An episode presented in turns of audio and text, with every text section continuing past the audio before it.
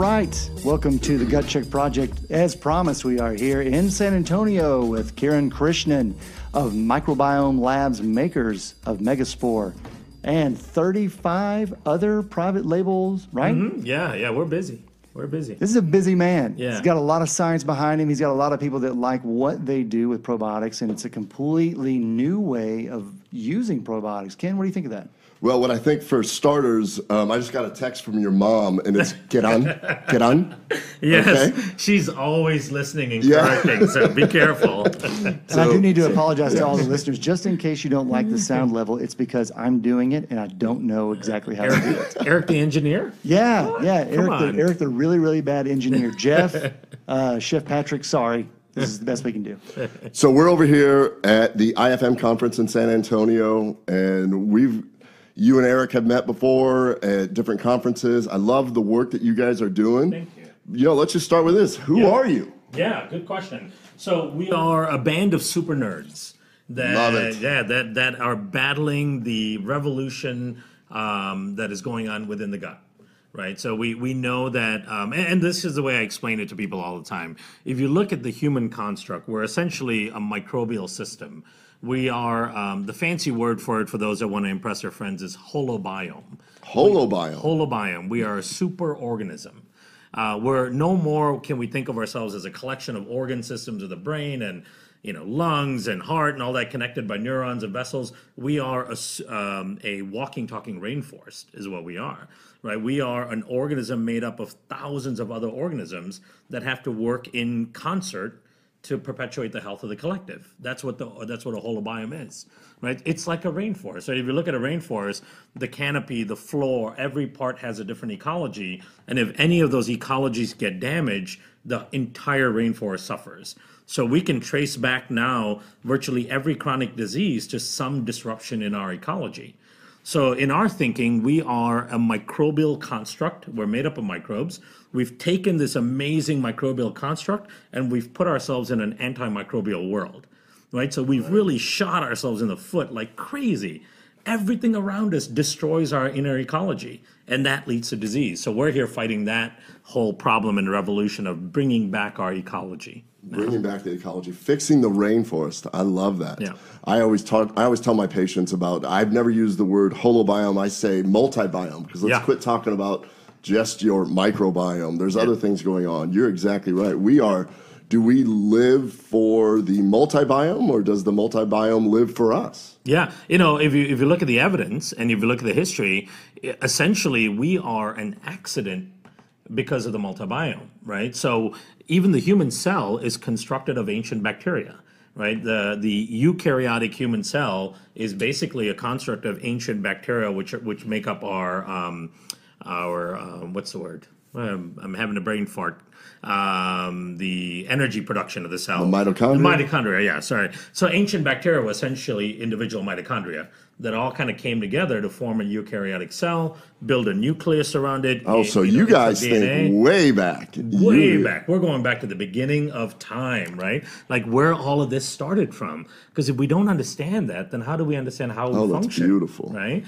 So just going back to the simplicity of it, because as it turns out, when we start looking at these unique multicellular organisms that we are, and we're a small population of what's living in the universe or in the in the world. We don't know what's living in the universe, but what's living on Earth, um, most of it are single cellular organisms, right? Most of the living entities are single cellulars. When we look at multicellular organisms, when we look at how multicellular organisms um, communicate from one cell to the other, all of those rules are written by single cellular organisms. You know, hormones, for example, most people are surprised to know that our microbiome in the gut produces virtually every hormone our endocrine system can make, right? All of the serotonins and dopamines, all of the stress hormones, all of uh, insulin, um, estrogen, testosterone, all of that is made by the microbiome as well. And the and the thinking is that that our microbiome actually taught our endocrine system how to make those hormones. So the bacteria provided the DNA um, code to our endocrine system to figure out how to make hormones. And bacteria have been using hormones for millions of years to communicate with one another. And so we now use hormones to communicate within our body itself. This is so fascinating because in my field, the microbiome is a relatively new concept to Yeah. traditional medicine. And here you're talking about that the microbiome actually taught our bodies how to organize, how to live in the world, how to move. That is fascinating because when we think about it, the way that other people talk about, oh, it's so complex, we don't know that. You just dumbed it down to, Yeah. oh no, it's actually so simple because it, can be. started Yeah. with just one cell that's there. Eric, what do you one cell. you following this here? I'm following it. What I think is awesome is it's way, it, it does seem like that it's so simple. However, it's not just the dumbed down version of, well, you just need some good bacteria. It's Yeah. way, way, way different than that. You have to understand, I've, for a long time, kind of felt like that we are vehicles for this bacteria. Mm-hmm. Yeah. And everywhere that you go, you're basically, you're kind of being driven Yeah. by what it is. I mean, the, the chemical messengers that you referenced Yeah. we interpret that, but is it really completely ours to interpret it? Not not necessarily. Yeah. Well, and you know, there's evidence of bacteria making us do things, right? And and you would think that there is some altruistic reason for them to do it. For example, there are certain types of bacteria within your microbiome that make you more social, that make you go out, actually give you the the motivation to go out and meet people. Um, and the reason for that, and you think, oh, why do the bacteria want me to be more social? Well, that's one of the ways that they transfer from host to host is that if you're not social, if you're antisocial and you sit back, and back in the day, if you sat back in your cave all the time by yourself, you're really not going out there and spreading this micro this microbiome. Um, there are there are bacteria out there that um, can actually change your outlook on life. There was a study looking at women who took probiotics versus women that didn't. And they took uh, women that took probiotics and then a group that didn't, and they showed them a bunch of pictures, and they were measuring brainwave activity and they were showing them like really stressful uh, pic- pictures, things that would bother them normally. And they found that the women that took probiotics on a regular basis actually had a less intense emotional response to those pictures. So their outlook on life seemed a little bit better than the ones that did. You know, and so these microbes are dictating a lot of how we even respond to the world around us. So it's fascinating because as gastroenterologists, we always I always try and get people to feed their microbiome. In Yeah. other words, eat the diet that your bacteria really should have. Have Totally. a diverse bacteria. And now we have the highest incidence of anxiety, of depression. I mean, and all we're doing is just throwing more and more drugs at it, trying Yeah. to get that to be corrected. When the reality is, if we could balance the bacteria, and na- you know what, and you know what I really like about this.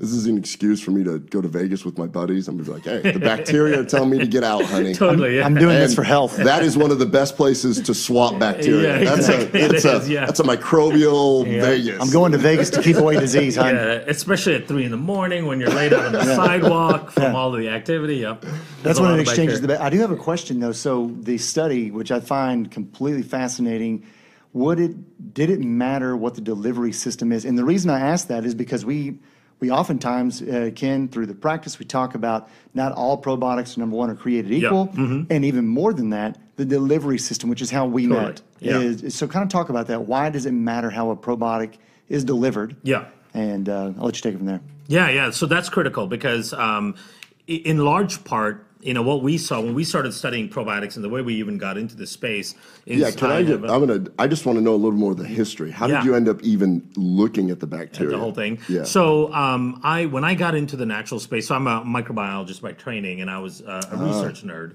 and I I had a big um, you know interest in the whole natural health space, and I would go to places like GNC and I'd buy products and I'd ask them about their studies. And they had no, I mean, most products don't have studies on the marketplace.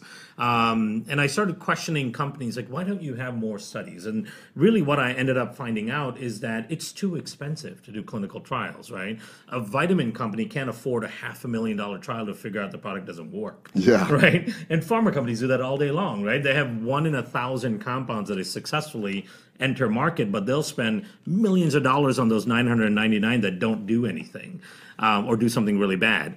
Uh, but nutritional companies just can't afford that. So I said, there's got to be a way we can change the paradigm of how you do clinical trials to to make it more affordable and make it more functional for nutritional companies.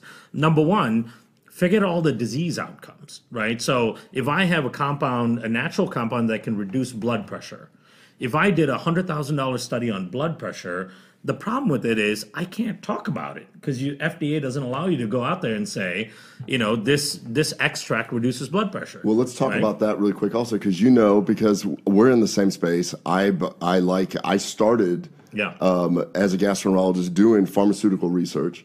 And when you start talking about these products, before you even get to the point where you can say what it is, you have to go to an IRB and Yep. apply for an NDI and all these other acronyms Totally. that make it almost prohibitive Yeah. for somebody that's trying to be altruistic and go, look, I just want to know if this works. Totally. Yeah. Yeah.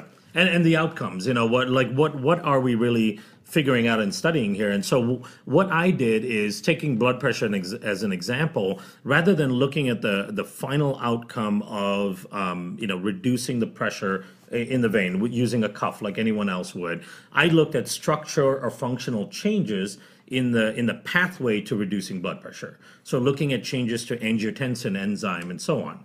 You know, so looking at structure function change that lead to that outcome rather than looking for the outcome itself. And and the FDA allows you to talk about structure function changes in the body, right? So that's how I figured and and with those kind of biomarker changes, you don't need as many subjects. You can do smaller Oh, pilot that's studies super smart. right and and we were able to do so i was doing all of these studies with 8 10 15 patients giving companies an idea what their product might do in the system what the ultimate outcome might be looking at small changes in the pathways to those products And so were you drawing blood levels of angiotensin? yeah, and things? exactly. Yeah, Okay. angiotensin, angiotensin converting enzyme. We're looking at things like rheological measures on the blood, uh, the viscosity of the blood using this machine called a Rheolog uh, that me- measures real time viscosity of the blood and what work it takes to pump that blood through through the vascular system. Where were you doing know? this at? So, uh, so then I opened a CRO, a clinical research organization. Oh, okay. Uh, my mom is a medical doctor. Um, she's listening, by the way, for correct pronunciation, as you said. so, mom, hi, how are you? Um, so she's a medical doctor. I made her my principal investigator, and uh, we opened in the south side of Chicago a clinical research organization. And I started working with supplement companies and saying, hey. I can design a clever study for you to figure out what your product is doing. It's not going to cost you much, and you can pilot it. You know, if you do a pilot study for 20 grand and you get some idea that your product has a benefit, then it's easier to invest 50 or 70 into a bigger study because then you know you can get the marketing benefit of doing that, right? But companies are just not going to spend 100 grand right off the bat and figure out the product doesn't do anything. So I created clever pilot studies and things to give people an idea. And from doing that, I started getting companies inviting me to come on their board, scientific board, or helping them with product development in the supplement world. Um, and that's how I got into the supplement world. So it's purely from the backside, the research, um, and having this research organization. So in a field where there's really little to no research, you started with the research and worked your way yeah. into the field. worked it worked it in and and really i came to immediately find out who the best companies were because 98% of them were like yeah we're not really interested in doing a clinical trial. I'm like but it's 20 grand and you could figure out whether your product's actually making any change in the body. We don't really want to know that you know? And i think a lot of it is they don't want to know it does it's not doing anything Well, I think a lot of it is, and we have we have discussed this before in the show that you know they did that analysis where they looked at products that they pulled them off the shelf, and Yeah. DNA analysis showed that almost uh, eighty percent of them did not have what was in the capsule, what was on the label. Yeah. So Yeah, yeah. and that and and we know that since we've been in process, and you know this as well, that unless you see where it's being sourced, Yep. how it's being extracted, how it's moved over, Yeah. there are so many players in a chain when it's a mass commodity. Totally. That you may end up not having at all what you think you have in that capsule. Yeah, and you have to test it at every step of the way too. You know, when when you bring the raw material in before you blend it in with other stuff, um, after you encapsulate it, every step you have to do the testing again to verify that it's still what you want it to be.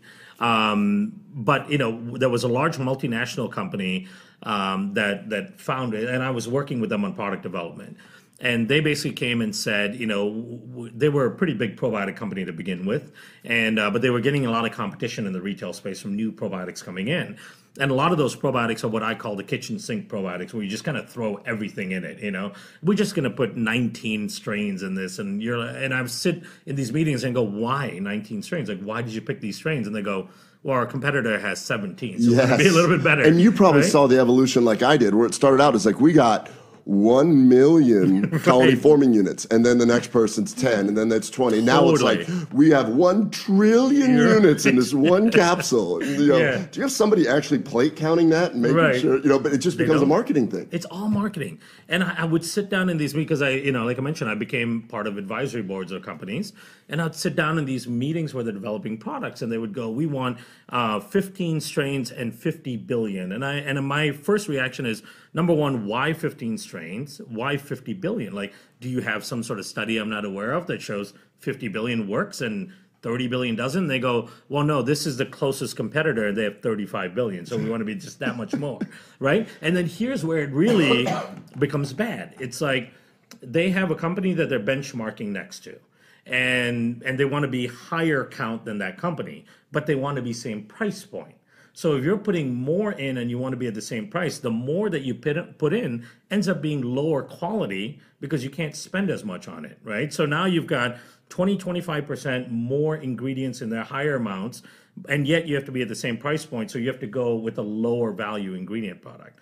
So now we've got things like Lactobacillus acidophilus, which is the number one probiotic strain in any product, right? You find it everywhere in, in probiotic products. You can buy a tanker load of it for like three grand. Really? A tanker load of it. It's insane. Yeah. And so when you're in the probiotic world, I'm not in that world. Yeah. When you do start buying the raw materials for probiotics, how is that actually done? Yeah. Does it come as like a like a culture bath? Is, is it an agar? What is it? So I'm so glad you asked me that question because when we saw that study from um, from UC Davis that, sh- that tested the products on the market by DNA, Yeah. right, and they showed that the vast majority of products that they tested did not have the right strains in the capsule than what was claimed on the label. And then you ask yourself, well, how in the world does that happen, right? Like it's like launching a product that says vitamin C and there's nothing but vitamin A in it, Yeah. right? Like how do you make that mistake? So it all comes back to how you buy probiotics. So if I'm a probiotic company and I'm going to put together a product, I go, okay, I want these 10 strains in it. I'll call my ingredient distributor and I'll say, I want Acidophilus, Rhamnosus, uh, you know, Casei, whatever the strains are. Um, ship me a drum of each. It'll come to you as a drum. You open the drum and it's just a powder. And there's no way you know that this is actually Lactobacillus acidophilus. There is something called a C of A, a certificate of analysis from the manufacturer that says you have now purchased Lactobacillus acidophilus. But how do you know that? Right? That it's just powder. It's, you can't tell. In order to really verify that, you have to send that powder to some university or lab to do full DNA analysis in order to verify that it actually is. But that's not part of the regular the GMP regulations. So nobody's doing it right? So manufacturer sends you a drum of powder and they say, this is Lactobacillus acidophilus, and you go, okay, yes, it is, and you put it in your capsule and you put the product on the shelf. So Like, when it no comes idea. there, how do you even know that it's even viable? Also, I've always Right. wondered this because people say, is it actually? Yeah. Now, some companies will do a plate count, so they'll take uh, a known amount of it, like a um, like a gram, mix it in water, and plate it to see if it actually grows. Um, the problem is something is going to grow because there is bacteria in there. You just don't know what bacteria, right? So you look at the colonies and you can't tell what bacteria it is from the colonies, but you go, oh, great, something's growing. It must be fine. And then you put it in a capsule and you put it in the, on the shelf. And you have no idea what's in the product. Wow. No idea. So that's how the typical probiotics are there, but Yeah. you have something very unique. Yeah. Now let's get to Eric's question that he was going to say. totally. So, um, so when that multinational company um, hired us to do research for them, uh, we approached the probiotic industry purely from an objective standpoint to do research for them to figure out what is going to be the next generation of probiotics. So we started studying all the stuff in the market, and we started to figure out that the vast majority of probiotics in the market are dying in the stomach, whether if they have bacteria in it they're dying in the stomach. You're basically pooping it out eight hours and 12 hours later. Um, they're not, most of them are dying on the shelf, if, even if they even get to your stomach. And then I even had the, um, you know, the approach of going to health food stores and just asking people, I would go, what are your best probiotics? And the clerks would always point me to the stuff in the refrigerator, right? And I would go, and as a microbiologist, I'm always confused, like, why are they sitting in the refrigerator? So I'd ask them and I go, why are they in the refrigerator? And they say, well, these are the highest quality, they're live culture, and to keep them as live culture, you got to refrigerate them, right? And they'd say, okay, and when you buy them, take them home and put them in the refrigerator.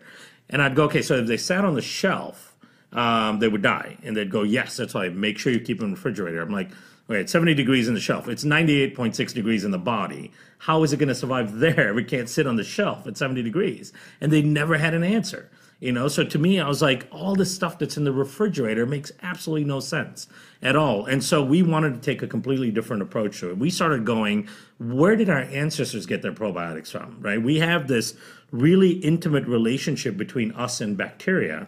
They conduct many functions for us. That doesn't occur overnight. So there must be this long term relationship with bacteria. And we look at our ancestors, they were smart enough to eat dirt right? They didn't clean their environment, they didn't sterilize their environment. And so um, we started focusing on environmental bacteria. Now, the thing is, most environmental bacteria can't act as probiotics, because most of them will die in the stomach as well. So we started kind of honing in on what bacteria we would come across in the environment that actually had some special function that could act as a probiotic. The first one that we came across were these Bacillus endospores. So these are unique bacteria that belong in the gut, but they leave the gut through defecation. And when they go out in the environment, um, when they go out in the environment, they go into the spore form. And because they're in the spore form, they put like an armor like coating around themselves, and they can use that armor like coating to survive through the gastric system and actually end up in the intestines. Oh, One second. Just go ahead and keep talking here for a No, no, second. no, no, don't talk. No, go, okay. I think it's still going.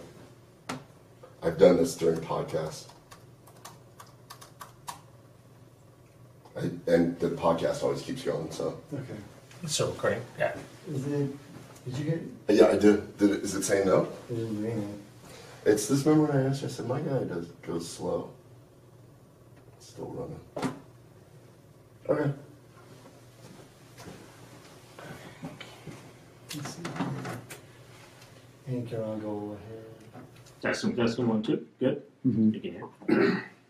Um, where should we pick up? Okay, so let's get back to the can you describe what a spore the first spore biotic that you guys wanted to Actually look at? Yeah. So uh, we were we were trying to find these environmental bacteria that had this special characteristic of being able to cover themselves with this spore coating, so that they can actually naturally survive through the gastric system. Um, and we we looked at research and we went to the biggest best researcher in the spore world. It's Dr. Simon Cutting out of Royal Holloway, University of London. Oh wow. Yeah, so he's been studying spores and he runs the international spore event and all of that. So he's super spore nerd, basically, right? Um, and and then there's some um, there's some really interesting stuff that he's doing using spores as a vaccine delivery vehicle, which we should talk about at some point. Um, uh, but but basically, we went to him and we licensed a bunch of spores. And we Oh. said we want your spores that we know function in the gut. And so we licensed five spores for him, and we looked at the function of each one, and we saw that each one did a little bit of a different role in the gut. And so we put together the first multi-spore based probiotic with the idea that these spores will number one actually survive through the gastric system and go in the gut and start making a change to the rest of the microbiome. So as a microbiologist, can you explain to everybody that so the bacteria gets into a spore form, it can tolerate Yeah. cold, hot, it just waits. Yeah. What does it wait for? Ah, so it's waiting for a molecular handshake, I call it, with the mucosal cells in the small intestine. So the moment it gets right into the, the duodenum, or duodenum as some cool people say it, um, I don't know how gastroenterologists say it, duodenum or duodenum? Uh, gut, the upper gut. the upper part of the gut. Uh, so it gets into that upper part of the gut, and um, and we have and they have receptors on the outside of the spore that tell them that they're in the gut mucosal tissue. So that binding, the temperature, um, and then some nutrients will get them to bust out of the spore state. You know, and but it can remain in the spore state outside of the body for literally millions of years. The oldest spore found was found, was found in uh, fossilized amber bee in the gut of the bee. Um, they were they actually found a whole ancient bee that was fossilized. They drilled into the gut to find what the substrates were in the gut. They pulled out some spores and they could still plate it. It was still alive. 250 million years old. That's insane. 250 million. That sounds like Jurassic Park stuff. totally It really Jurassic does. Park. Yeah. It does.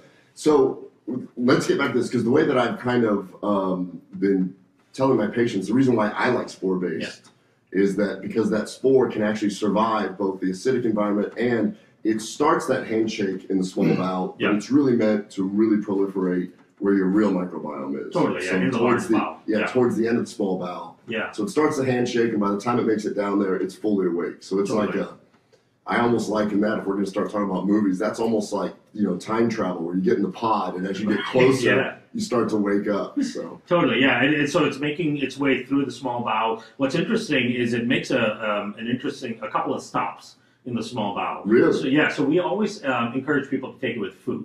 The reason we do that is in the presence of food, the bacteria produce digestive enzymes. So the spores are the largest commercial producers of protease, amylase, cellulase enzymes. Like most of the enzymes that you find from uh, from fermentation that are the big commercial enzymes are produced actually by spores. So all these enzymes that you can get at these functional places, they're actually Yeah. produced by spores. They're not produced because I was told that they were plant-based enzymes. Yeah, so so some of them are extracted from plant. Most of them are made by uh, fungal fermentation or spore fermentation. I did not know that. yeah, they make them. They make the enzymes, and so they'll they'll help you digest your food. They'll hang out for a little while in the small bowel with the food there. They'll produce all of these digestive enzymes to help you break down your food. Then they'll move down, and the part that's really interesting um, is that they move to the uh, to the ileum where the Peyer's patches are, Yes. and they interact with the Peyer's patches No and upregulate T and B cell uh, proliferation. So they are some of the strongest proliferators of T and B cells. How I, we, I hate to do this. We are up against the break. We're going to be joined in the second half hour. We are Yeah. not. Don't forget, if you're listening right now to Gut Check Project, you are looking at Kiran Krishnan talking about how spore-based probiotics are the best way for you to consume probiotics. Hang on, Gut Check Project, back at you. Okay, we are back with the last half hour of Gut Check Project. We are joined by Kiran Krishnan, who is going to completely change your mind on how to consume probiotics, what they can do for you. Take it away because we just unfortunately had to take a crazy break just to Gotta uh, do it. So right, right when we left for the Yeah. break, you were talking about the incredible journey of the spore. This should be a Yeah. children's book. by the way. Totally, You should write a children's We are book. working on an animated short. I this, love yeah. it. Yeah, Yeah. the incredible journey of the spore bacteria. So Yeah. now you were just talking about the ileum The and where it ileum, goes yeah. there, and what does it do there? So in the Peyer's patches, which is you know one of the biggest areas of sampling in your gut for your gut immune system, um, they actually interact with the with the immune cells in the Peyer's and they upregulate your T cell and B cell expression very significantly. And you see that through the the Peyer's are connected to the mesenteric lymph node, and you see that proliferation of your immune cells throughout the body. And in fact, you get a lot of anti-inflammatory cytokine expression right at that juncture. So because the spores are what we call immunogenic, they're so strong at interacting with their Peyer's patches. That's why I, I prefaced it before by saying he's developing vaccines using the spores as a delivery vehicle. So here's how that works. This is fascinating, right? So they, they're able to take the spore and take like a tetanus antigen, for example. Instead of doing a tetanus vaccine where you inject it, you stick it on the spore and you swallow it. The spore takes it all the way down to the ileum, to the Peyer's patches, and presents that antigen to the Holy immune cow. cells. And you get a more robust in, uh, uh, adaptation response to that than injecting it in your arm or your thigh or anywhere else you would do it. Um, and, and so, like, for example, they did a study on women where they used it as a vehicle for tetanus uh, vaccination, and they, they gave them a spore with the tetanus antigen on it. Within two hours of swallowing it, they could find anti tetanus antibodies in the vaginal canal of the, of the female subjects. That's how fast it proliferated through the immune system, and they found the antibodies that go against that tetanus um, antigen even in places like the vaginal canal or the upper respiratory tract. You know, that's how important it is, and that's why I tell people to let their kids eat boogers. Right, so it comes down to that, you know. And I've been thinking about boogers for some time because, uh, and I think about all these evolutionary behaviors, Now, do you recommend them eating their own or others? Well, I think I think if we really want to do it right, we gotta have booger parties. we gotta have family booger parties, neighborhood booger parties. But when you think about it, like I have a five-year-old and an eight-year-old, and each of them, when they were between the age of three, and my five-year-old still in that phase a little bit. You know, you see them standing there, and it's so natural for them to pick their nose, pull out this really disgusting-looking thing, and why is the instinct to put it in your mouth? right? And you lose that instinct after a certain amount of time, right? So I've been thinking about boogers for a while, and then I'm, I, I, I realized that what is a booger? It's a vaccine. It's an oral vaccine. You pick up viruses, molds, all of that stuff in your upper respiratory tract. It's now covered with IgA and mucus and all that. And then when you swallow it, it goes into your system and it gets sampled by the Peyer's patches in the ileum. and that gives you the immunity and the adaptation to that. Same with the whole mucociliary elevator. It's designed for you guys for to pull up stuff from your lungs and all that and swallow it, right? And the whole swallowing um, concept is important because all this stuff is sampled in the gut immune system. Um, so the spores act in that way as well. So we've had success, for example, with people that have dairy sensitivity or, or an allergic reaction to certain food compounds. And when we eliminate that food from the person's diet, allow their gut to heal a little bit, bring down the inflammation, then we have docs that'll slowly introduce the food in really minuscule amounts with the spores because the spores then kind of present the food antigen to the Peyer's patches and upregulate your adaptive immune response so you build oral tolerance to the food. So we can readapt the way our body responds to things. All right, so this is, I'm uh, blown away here because this is the first time I've ever thought about this. I just want to, I want to reiterate a couple things here. So a spore based probiotic. Yeah I was getting it wrong. I was thinking, okay, probiotic, like everybody else, we're just they're good for you. You're just feeding your own microbiome. Yeah. We know. I we worked with uh, the PhD out of Texas Tech, where he was trying to develop a probiotic for C. diff infection. Mm-hmm. Yeah. And he had a mouse model, and he goes, "It's incredible. It completely gets rid of it." Is that Hale? Hale, yes, yes, Dr. Hale, and he was telling me just how amazing it was. Yeah. The only problem is, it didn't work if they gave it orally. The only time it worked is when they they stuck a catheter in the ileum and injected it. Ah, yes. Which means it wasn't surviving until it gets to the colon. Mm-hmm. What I'm hearing is these spore based probiotics have a completely different mechanism than I was thinking. It Yeah. not like they're just populating, they're presenting, they're truly vehicles. They are, Getting yeah. down there and presenting to the immune system. Yeah. So in the ileum, which is the part of the small intestine that, that then dumps into the colon, um, it does a lot of important things. That's just like you're talking about. It's got those Peyer's patches, which has B and T cells, and it presents it. That's where you um, absorb B12 and a lot Yeah. of other things. Yeah. This is absolutely incredible. I've never thought of it. Yeah. Why didn't I know about this before? You, you know, um, we've been so silent about it. We've been uh, slowly tinkering in the lab with all of this stuff, and then just in the last couple of years, bringing all this out, and and we haven't had the opportunity to sit down and talk as well. So um, it's it's all coming out. So in the research world, there's a lot about this. That's why we've been developing these. Uh, not we have, but Dr. Cutting has been developing all of these vaccine uh, delivery vehicles with the spores because it does so much with respect to the immune system. Um, one of the things it does is a Th1 Th2 balance. We see that quite a bit. So people who tend to be very inflammatory and respond to everything in an inflammatory manner, we can actually bring back the Th2 adapt, uh, Th1 adaptive response in those people. Uh, we see a, a, balance of interleukin 10, which is a cytokine that brings down inflammatory response, versus uh, bringing that up and then bringing down interleukin 6. You know, all of these balances that we see. See, we see this. So in my world, Yeah. in Crohn's disease and ulcerative colitis, we always talk about that. One being a Th1, one being a Th2, Yeah. and then you have all these interleukins happening and Yeah. TNF alpha and interferon gammas and stuff. And then you have drug companies going, "Oh, it must be this TNF. Let's do an infusion that costs ten thousand a month." Yeah. And it's the exact same thing that we always talk about with Atrantil. Mother Nature still does it better. Totally, all yeah. day long. Absolutely. Uh, Mother Nature always does, and, and this is, you know, um, millions of years in the making, and it's just sitting out here in, in the environment for us. I always say that, you know, we were just smart enough to, to, to understand that we should look to nature for what nature has created, and then just be smart enough to use it. That's all we can be, right? We can never outsmart nature, and we see that happening all the time in the in the um, infant formula world, which always drives me crazy because you know for literally a hundred years, uh, multi-billion-dollar companies have been working on infant formula to try to match it to mother's milk, and they can't. We know if you feed your baby infant formula versus breastfeeding natural mother's milk, they're going to have a lot of metabolic and other immune issues down the road. They tend to have higher degrees of uh, higher incidence rate of diabetes, cardiovascular disease, allergies, and so on. Despite the billions of dollars that have gone in to figure out how to create infant formula, we know that you cannot match the millions of years of evolution of mother's milk. Right? Nature knows what it's doing. We just have to kind of follow, be smart enough to figure out what nature has offered us, and then use it. And that's that's kind of our focus on probiotics. That is so fascinating. The um, so like in my world, we don't see autoimmune disease, Crohn's, and ulcerative colitis in third world countries. Right. And the myopic view was, oh, it's because they have parasites there. We don't have it here. Right. So they have tried multiple times to feed people whipworms Yeah. in the hopes of tricking the immune system.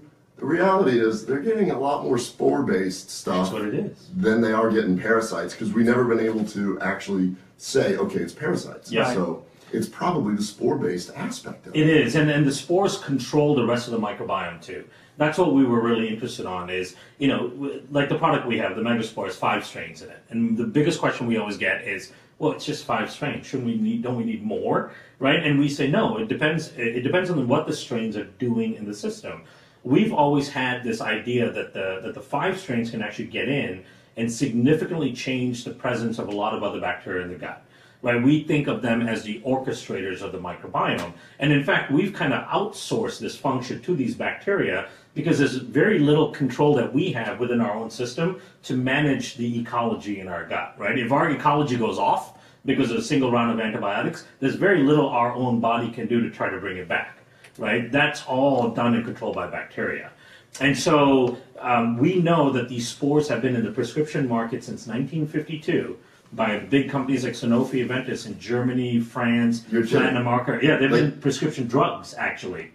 Yeah, What? for treating dysentery and for treating gut infections because they're so good at going in using something called quorum sensing, where bacteria read the microbial environment. They look at other bacterial chemical signatures. They'll find pathogenic bacteria. They'll sit next to them, and they produce upwards of 24 different antibiotics in that little space to kill off those pathogenic bacteria right? So they have the capability of doing that. And if we have time, we'll talk about a funny camel dung story of how this was even discovered. We are gonna make Um, time for We that, have to make sure. time for camel dung. Always. There's a, there's a general rule in this show. Camel dung. We, we don't skip on we camel don't dung. skip on camel dung. You know, but what was fascinating to, to us about it is if these microbes have the capability of identifying and bringing down the levels of pathogenic bacteria, they've got to be able to do the opposite of increasing the growth of good bacteria. So we did two studies that are going to be published sometime in the next three months, where we saw when you add these spores into the microbiome, it increases the diversity of the microbiome by almost 45%.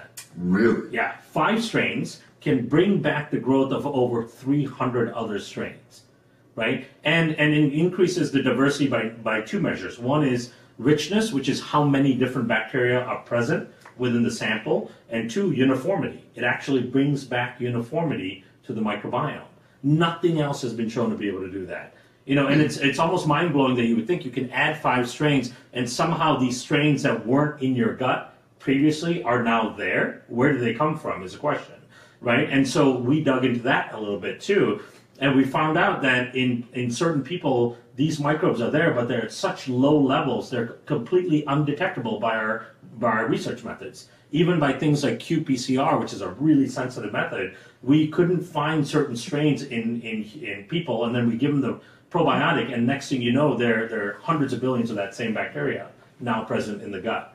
So they were there, they're just there at such tiny amounts that they're non-functional. And the spores go in and they identify the, the bacteria that are beneficial but are suffering and they increase their growth. So when they get in, when those spores make it to the colon, do they then go out of? Uh, they, they they actually become part of the crowd, or do they remain in spore form? Continue. Yeah, so they like yeah they become vegetative state, which is their growing state.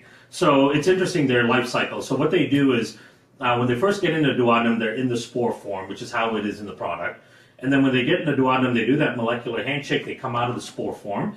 In much of the small intestine, they are actually in that vegetative state, which is their active multiplying state. They're doing all of these functions. When they get to the ileum, where the where the Peyer's patches are, they go back into the spore form because as it turns out, they are more immunogenic in the spore form than in the vegetative form. Hmm. So that is fascinating when we found that in one of our studies.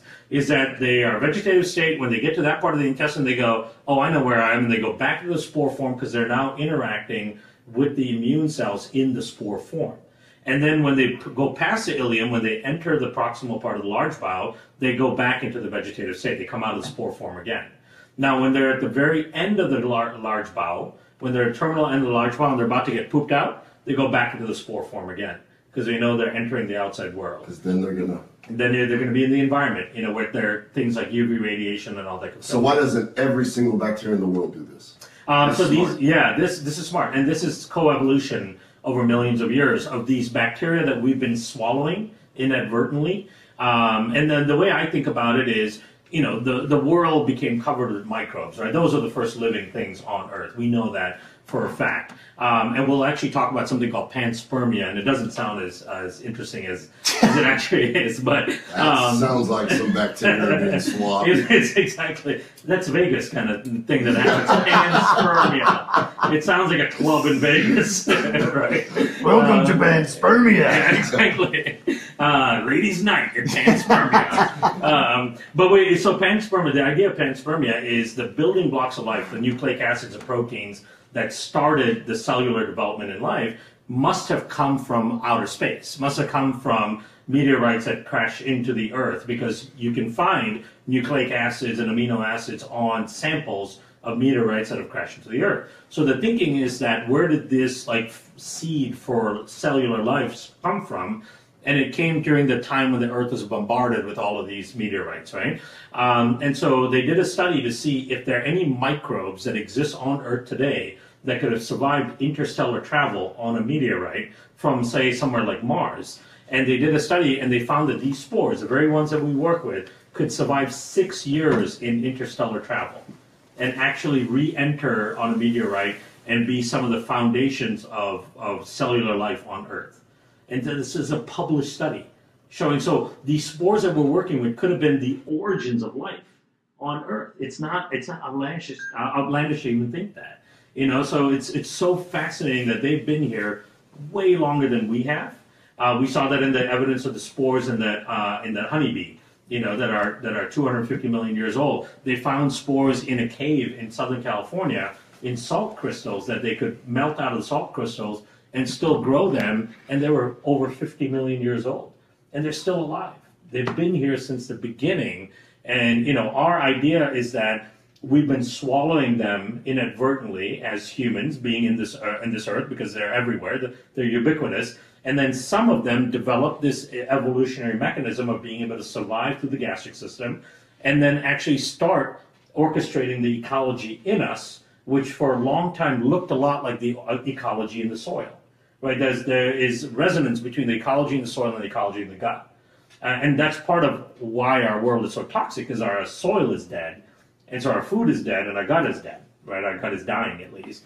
And so these are the orchestrators in the environment that became the orchestrators in our gut. And it's that through years and years of coevolution, they figured out what part of the gut to sporulate in, which part to desporulate in, which part to interact with what part of our uh, immune system, and then of course they they orchestrate the rest of the population of the microbiome. This is nuts. I have never heard about this or never thought about it like this, but you're exactly right. Whoever the creator is Yeah. said, Well, I'm going to send these meteors, and I'm, I've got these guys that are going to survive all the way there. Let them help you out. And all we're doing is just spraying shit, Yeah. getting rid of them. Totally. Everywhere. Yeah. And that's why I say we're a microbial construct put in an antimicrobial world. So no doubt we have a significant amount of chronic disease, right? It's it's no it's not unthinkable when you go well 30 40 years ago we only had what 25 30 autoimmune diseases now we have over 110. So we've created diseases for ourselves to deal with over the last 25 30 years and so much of that can really be rationally tracked back to the idea that we continue to use more and more antimicrobial systems, whether it's on our crops, in our water, in our homes, in our food, and so on. In your studies, have you seen that when somebody is on Megaspore, that you've now determined that they come in, they can survive the upper uh, small bowel, they go into that vegetative state, they go back to spore, then they go into vegetative state, then they come out, and then they're spore again to repopulate the soil or whatever it is that's there. Have you seen an increase in the proliferation as it comes through? In other words, can they um, can they duplicate while they're in this environment? Can we produce more of these In our gut itself, in our gut? They do, yeah. Yeah, they do. Now, what's interesting about that is we did some systems where we were trying to overload the gut with spores to figure out can it get to, because we have people that ask us, well, if you take the same five strains every day, don't you create some sort of monoculture or something like that? And we said, well, we, we don't think you would because this is almost natural levels of exposure that you're supposed to get from the soil. And so we wouldn't have this diverse microbiome if, if, if that actually would happen. And so we did testing where we were trying to overload a, a, microbiome with the spores, and we found that they reach a certain threshold level of themselves within the gut, and they don't allow themselves to exceed They keep that. each other in check. They keep it in check. These are smart, smart little critters. Totally. Yeah. Holy cow. Far smarter than we are because Yeah. they know more about our gut than we do, right? We can't look in our gut and go, our gut is off because we don't know what a healthy microbiome is supposed to look like. But they can go in there and go, yeah, this is not right and tinker around with things and fix things. You know, and because of that, we the first published study we did was on leaky gut right? We we've had this this idea that leaky gut is really a result of dysbiosis, a mm-hmm. dysfunction in the bacterial population. And so, with our thinking that the spores can go in there and fix the dysfunction, it should be able to resolve leaky gut. And sure enough, we have I think the only published study on a probiotic that shows it can resolve leaky gut in as little as 30 days. Wow. Uh, totally sealed up the tight junctions.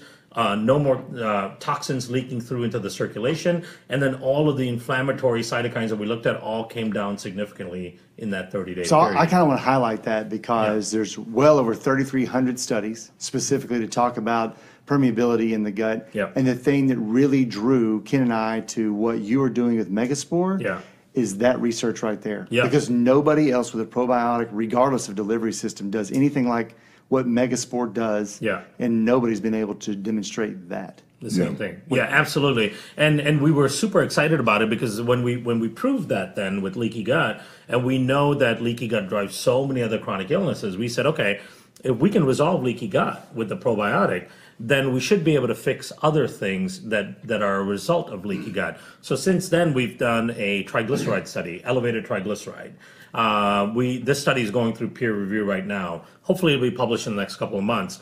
But we saw about a 40 to 45 percent reduction in elevated triglycerides in a 90 day period. Compare that to like a prescription like a statin brings down triglycerides maybe 15% at best, you know, and then of course all these side effects. Even the prescription fish oil, which is a good thing to take, but the prescription fish oil brings down triglycerides by 25% at best. This is over 40%. Uh, we saw we just completed a study on acne because we know if you have leaky gut, you're going to have inflamed skin. We saw a 40% reduction in acne lesion counts in 30 days and compare that to the prescription uh, antibiotic that's used Accutane, it takes them 90 days to achieve that with all of the side effects that you get from taking the antibiotic, you know? So yeah, so we have seen all kinds of stuff also when we treat people with Atrantil.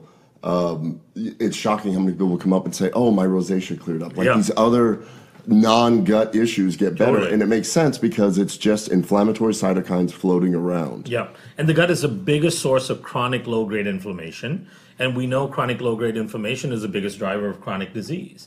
Um, you know, the American Diabetic Association is doing a whole bunch of studies on endotoxemia, which is a kind of leaky gut that we study, and they have at least 15 published studies showing that endotoxemia is the primary cause of, of the onset of diabetes. In fact, there's a study that just published earlier this year called a CardioPrev study. And it was 462 patients, and these are all patients that have high risk factors for developing di- type 2 diabetes. So they're obese, they have history of heart disease, all that stuff. And they followed these patients over 60 months and they measured all different types of cytokines and inflammatory markers and all that to try to figure out which one of those things were the best predictors of the development of type 2 diabetes. What they showed was leaky gut and the leaking in of an endotoxin called LPS was the only marker that could predict diabetes. Triglycerides, inflammatory uh, markers, uh, you know, interleukin 6, all of that stuff, CRP, none of that stuff correlated 100%. The only thing was the leakiness in the gut and the migration of that endotoxin. And so they even recommended that physicians use that endotoxin as a, as a predictor of diabetes risk. So everything else didn't matter as much as that endotoxin. So we talked about a study that was done at TCU on, uh, a couple shows ago where they actually looked at people and they induced Yeah.